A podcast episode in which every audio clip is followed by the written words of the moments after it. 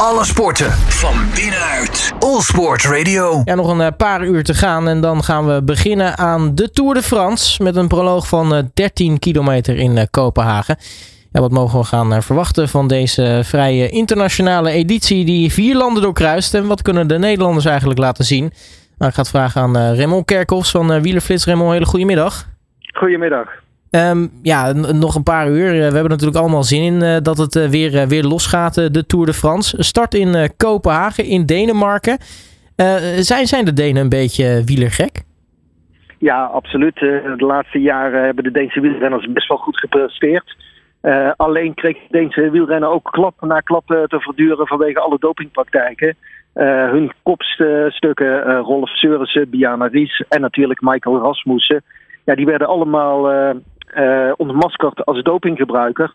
En dat heeft het wielrennen daar wel uh, behoorlijk wat klappen opgeleverd. Maar als je dat ziet, hoeveel mensen er nu toch weer bij die toerstart zich verzamelen. Als je alleen al zag hoe druk het in Tivoli was bij de ploegenpresentatie. Ja, dan kun je alleen maar stellen dat het, wielrennen in Denemarken echt nog populair is. We gaan natuurlijk een, een aantal etappes krijgen in, in Denemarken. maar we gaan ook nog even België aandoen, Zwitserland en dus ook Frankrijk. Vier landen waar we ons in gaan begeven tijdens de Tour. Dat, dat, dat gebeurt niet heel gek vaak. Nee, nee, al zie je wel dat uh, de grote rondes steeds vaker buiten hun landsgrenzen treden. Dit jaar start geen enkele van de drie grote rondes uh, in hun eigen land. De Giro die ging van start in Budapest. Dan nu de Tour de France in Kopenhagen. Ja, en straks de, de Vuelta, de ronde van Spanje. Ja, die gaat van start in Utrecht. Met etappes in Utrecht, Den Bosch en Breda. Ja, dat is eh, eigenlijk een beetje een, een trend die we steeds, eh, steeds vaker zien, uh, zien terugkomen. Ja, ik denk ook, ik kan me ook niet aan onttrekken dat het, nou ja, zeker ook voor de ASO natuurlijk, nou ja, toch, toch een mooi moment is om, om, om wat extra centjes binnen te halen. Ja, je kunt hier echt letterlijk zeggen van follow the money. En buitenlandse uh, Grand Départ, zoals ze dat zo mooi, noemen, voor de start van, de Tour de France. Ja, die levert veel meer uh, op voor ASO dan wanneer het binnen de eigen Franse landsgrenzen is. volgend jaar gaan we bijvoorbeeld ook een tourstart hebben in Bilbao. En het jaar daarna gaat de Tour van start in Florence. Dus je ziet dat de Tour steeds vaker naar het buitenland trekt. Anderzijds moet ik zeggen van ja, ik ben ook wel een voorstander ervan. Want als je ziet hoeveel populairder de drie grote rondes zijn dan alle andere wielerwedstrijden, ja, dan is dit toch wel een magneet om het wielrennen ook populairder te maken. Ik heb al eens het vergelijk gemaakt eh, met eh, de Giro d'Italia, die een paar jaar geleden in 2016 in Apeldoorn van start ging. En vervolgens ritten in Arnhem en in Nijmegen had. Ja, daar stond het publiek gewoon in de, de finales 4, 5 dik. Ja, terwijl als je later met eenzelfde peloton qua namen, qua, qua, qua grote kampioenen, de destijds uh, Bing Bang Tour reed, ja, dan, dan, dan volgend zag je maar een handjevol mensen. Dus het is eigenlijk, de grote rondes zijn eigenlijk wel een katalysator om het wielrennen ook populairder te maken. En dan vind ik het niet gek dat ze, dat ze naar het buitenland gaan om daar het wielrennen een extra boost te geven. Ja, het is eigenlijk gewoon een, uh, een reizende reclamekaravaan voor het wielrennen. Ja, zo mag je dat eigenlijk wel zien. En ja, het blijft ook wel iets unieks, want het is toch maar eens in de zes, zeven jaar in Nederland ja, nog langer, want uh, men praat nu voor de toerstart in Utrecht of in Rotterdam is men weer bezig. Ja, dan heeft men het uh, over 2026 al. 2025, de kans is klein, maar 2026 lijkt de kans veel groter. Ja, de laatste keer dat de Tour in Nederland startte was in 2015 in Utrecht. Ja, dus het komt ook maar eens in de 10, 11, 12 jaar voor. Dus het blijft wel iets unieks. 21 eh, etappes natuurlijk eh, in eh, de Tour. Hoe zien die er eigenlijk, zien er eigenlijk uit?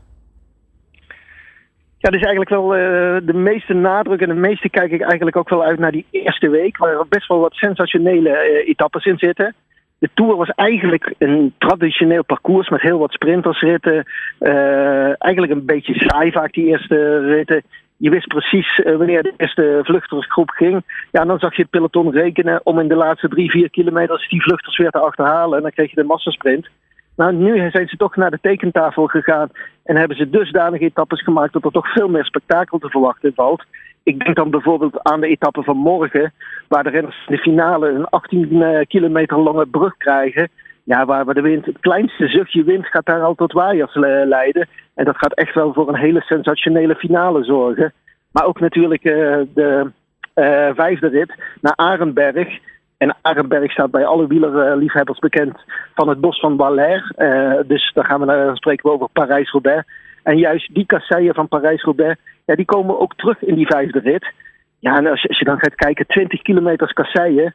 Ja, de laatste jaren in de Tour, als er een kasseienridder was, dan spraken we over drie, vier of vijf zones. Ja, nu zijn het er veel meer. Je praat over elf zones. Ja, dat gaat echt een echte kasseienrit worden, waar je ook spektakel kunt verwachten. Ja, nu uh, zijn we natuurlijk ook in uh, de eerste week uh, nu wat, wat, wat nou ja, toch, toch twee echte bergetappes. waaronder de finish op La Planche de Belleville. Um, ja, je zei al, normaal gesproken is de eerste week misschien toch een beetje, een beetje voorspelbaar. Um, gaat wat dat betreft de, de, de scherprechter van deze, deze etappe dan, of van deze tour net, net iets eerder komen dan normaal? Nou, kijk, het gaat voor de klasse mensrenners gaat het vooral in die eerste week weer overleven worden. Uh, je moet bijvoorbeeld op die brug niet in de verkeerde waaier komen, waardoor je zomaar één uh, tot twee minuten kunt verspelen. Nou, als je op zo'n kassei op het verkeerde moment lekker rijdt, of je hebt materiaalpech, of je komt achter een valpartij te zitten, dan kun je die dag gewoon minuten verliezen. En eigenlijk misschien wel zelfs de hele Tour de France verliezen. Ik denk bijvoorbeeld aan 2014, de Tour de France die destijds in Leeds van start ging. Maar die in etappe 5 ook al een echte kasseienrit had. Destijds onder hele slechte weersomstandigheden. Lars Boom won overigens die rit. Ja, en daar reed Chris Froome in het gedrang uh, na de eerste kasseizone. Kwam die al ten val en brak hij zijn pols. En daarmee was toen eigenlijk al de grote favoriet voor die ronde van Frankrijk. Die was meteen uitgeschakeld. Froome was toen ook de titelverdediger. Ja, en in die kasseienrit zag je Vincenzo Nibali opstaan. Die reed al in de gele trui, maar die verdedigde daar zijn trui nog met verven. Ja, en ook in die ronde hadden we enkele dagen later La Planche de Belleville. De klim waar jij net ook over sprak. Die we dus nu ook in de eerste week krijgen. Ja, en daar haalde Nibali nog een keer uit. En was die Tour eigenlijk al beslist. En dan uh, kon het ineens uh, snel gaan, uh, inderdaad. als we nu naar de, de, de, naar deelnemersveld kijken. Wie, wie, wie springen er nou echt bovenuit als, als topfavorieten? Ja, ik, ik denk dan dat, het, dat er de, de twee zijn en allebei uit hetzelfde land komen. Ja, ik, ik, ik, ik ben het met je eens. Uh, in mijn ogen is er één grote favoriet die echt boven alles en iedereen staat. En dat is uh, Tadej Pogacar. Uh, de winnaar van de laatste twee rondes van Frankrijk. Nog altijd pas 23 jaar. Echt een supertalent. Maar als je ook de laatste jaren kijkt waar hij ook rijdt, hij wint bijna altijd. En dan, dan denk ik bijvoorbeeld ook aan hoe hij dit voorjaar de Strade Bianchi na een solo van 50 kilometer op zijn naam schreef. Maar ook hoe hij bijvoorbeeld de enige renner was die in de Ronde van Vlaanderen in het wiel van Mathieu van der Poel uh, kon blijven. Uiteindelijk niet won, omdat hij de sprint totaal verkeerd aanging. Uh, maar het bewijst wel dat hij als een van de beste over die kasseien kan rijden van de klassementsrenners. En ja, dat hij daar normaal niet in problemen moet komen. Voor mij is Pogacar met, met stip de grote favoriet om deze ronde weer uh, te winnen.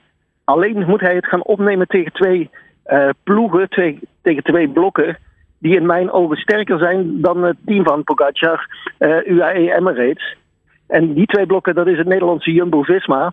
Met inderdaad die andere Sloveen, Primoz Roglic. Maar ook de Deen Jonas Vingegaard. Vingegaard, zeggen ze in uh, Denemarken. Maar ik denk als ik het zo uitspreek, dan uh, begrijpt niemand in Nederland er iets van. die Vingegaard die werd vorig jaar ook tweede in de Tour. Ja, dus die mogen we zeker niet onderschatten. Ja, en... en dat andere blok uh, waar uh, Pogacar mee te maken krijgt, mm -hmm. dat is Ineos Grenadiers.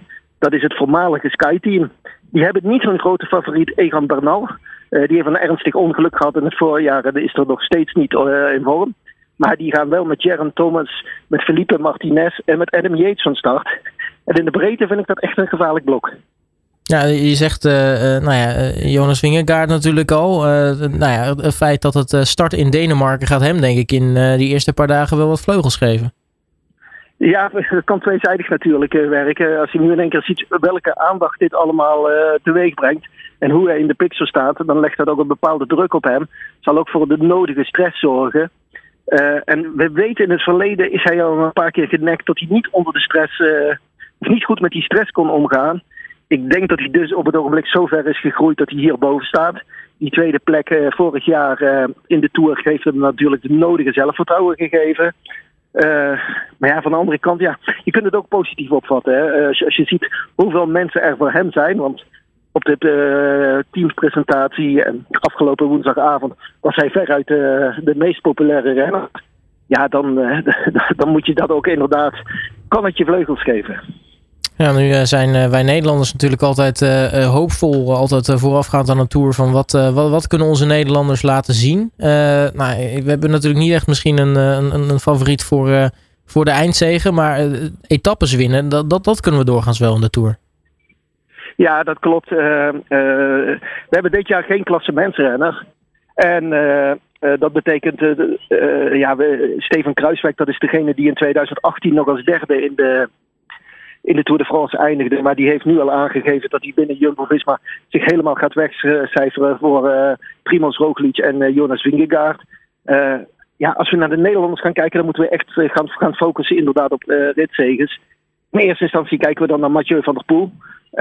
vorig jaar fantastische ritzegen op de muur de Bretagne pakte toen ook zes dagen lang de gele trui. Ja, en uh, uh, de andere Nederlanders waar we naar gaan uitkijken, dat zijn de sprinters uh, Dylan Groenewegen en Fabio Jacobsen. Ja, we kennen ze alle twee natuurlijk vooral van het trieste voorval in de ronde van Polen, inmiddels alweer twee jaar geleden, waar Groenewegen van zijn, wijk, van zijn lijn afweek en daarmee Fabio Jacobsen ten val bracht. Wat resulteerde dat hij echt in levensgevaar was. En uh, zeer ernstige valpartij en zeer ernstige verwondingen opliep. Ja, inmiddels zijn ze allebei weer terug op niveau. En eigenlijk ook op topniveau. En mogen ze misschien wel de twee beste sprinters van het peloton genoemd worden. Dus dat kan heel interessante duels worden tussen die twee Nederlanders. Ja, tot slot, we gaan natuurlijk beginnen met een, met een proloog in Kopenhagen. Wie, wie, wie verwacht jij dat er nu na de eerste etappe in, in het geel te vinden is? Nou, alle Belgen die roepen tot Wout van Aert vandaag de eerste gele trui pakt. Ik hou het toch op Filippo Ganna. Dat is de wereldkampioen tijdrijden. Het is een parcours uh, wat, wat echt gemaakt is voor de Flyers. Uh, er zit er wel redelijk wat bocht in. Dus wat dat betreft zou Van Aert en uh, Van der Poel als veldrijders een klein voordeel hebben. Maar ja, Ganna is zo'n een specialist in dit werk. 13,2 kilometer, dat is ook een afstand die hem perfect ligt. Ik denk dat hij net voor Van Aert gaat eindigen dat dat de nummers 1 en 2 van deze proloog gaan worden. Nou, we gaan het uh, met potlood uh, opschrijven. Uh, Raymond Kerkhoffs van Wielerflits, mag je hartelijk danken voor je tijd en natuurlijk ontzettend veel kijkplezier de komende twee weken. Merci beaucoup. Alle sporten van binnenuit. All Sport Radio.